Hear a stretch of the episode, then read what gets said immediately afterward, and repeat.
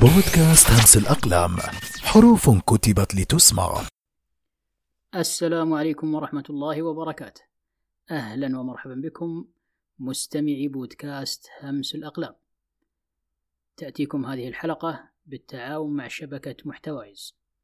لا تنسوا الاشتراك ومشاركة الحلقة مع من تحبون. ساعات معدودات ويهل علينا هلال شهر رمضان المبارك. أسأل الله تعالى أن يبلغنا جميعا إياه وأن يرزقنا فيه الصلاة والصيام والقيام وصالح الأعمال. شهر رمضان موسم للعبادة وقراءة القرآن والإقبال على الله تعالى. يفرح المسلمون بقدومه ولهم في استقباله طقوس وعادات تختلف من شعب إلى آخر. كما أن هناك بعض السلوكيات والعادات التي لا يعرف سبب ارتباطها بشهر الصوم.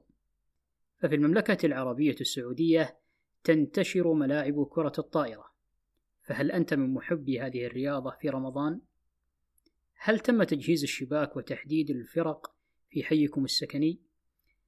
إن كنت من غير المهتمين بهذه الرياضة فبالتأكيد أنك تلاحظ انشغال الصغار والكبار بها في هذا الشهر الفضيل وتتساءل ما السر وراء ارتباط كرة الطائرة بشهر رمضان المبارك فما أن يقترب الشهر الفضيل إلا وتجد ملاعب كرة الطائرة تنتشر بكثرة في كل مدن وأحياء المملكة على العكس من ملاعب كرة القدم والتي يقل الإقبال عليها في رمضان ويكتفى بممارستها ضمن الدوريات الرمضانية.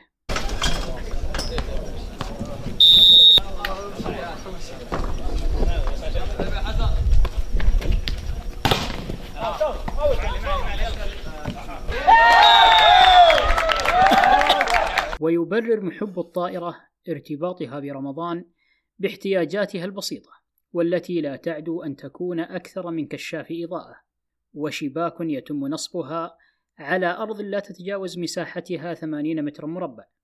كما أن اللاعبين هنا لا يشترط أن يكون لبسهم رياضيا بالكامل وأغلب الممارسين يلعبون بثيابهم وهذا من أسباب انتشار اللعبة. أضف إلى ذلك أنها لعبة بسيطة وغير معقدة وتخلو من الإصابات الرياضية حيث أن الحركة على ملعب كرة الطائرة تكون حركة رأسية وهي القفزة في نطاق ضيق لاستقبال الكرة أو تسديدها. فلا تتطلب لياقة بدنية عالية بعكس كرة القدم التي تتطلب حركة أفقية ويبذل فيها جهدا مضاعف. كما أن بساطتها وقلة الجهد فيها تحبب أصحاب البطون المتخمة بعد الإفطار في ممارستها.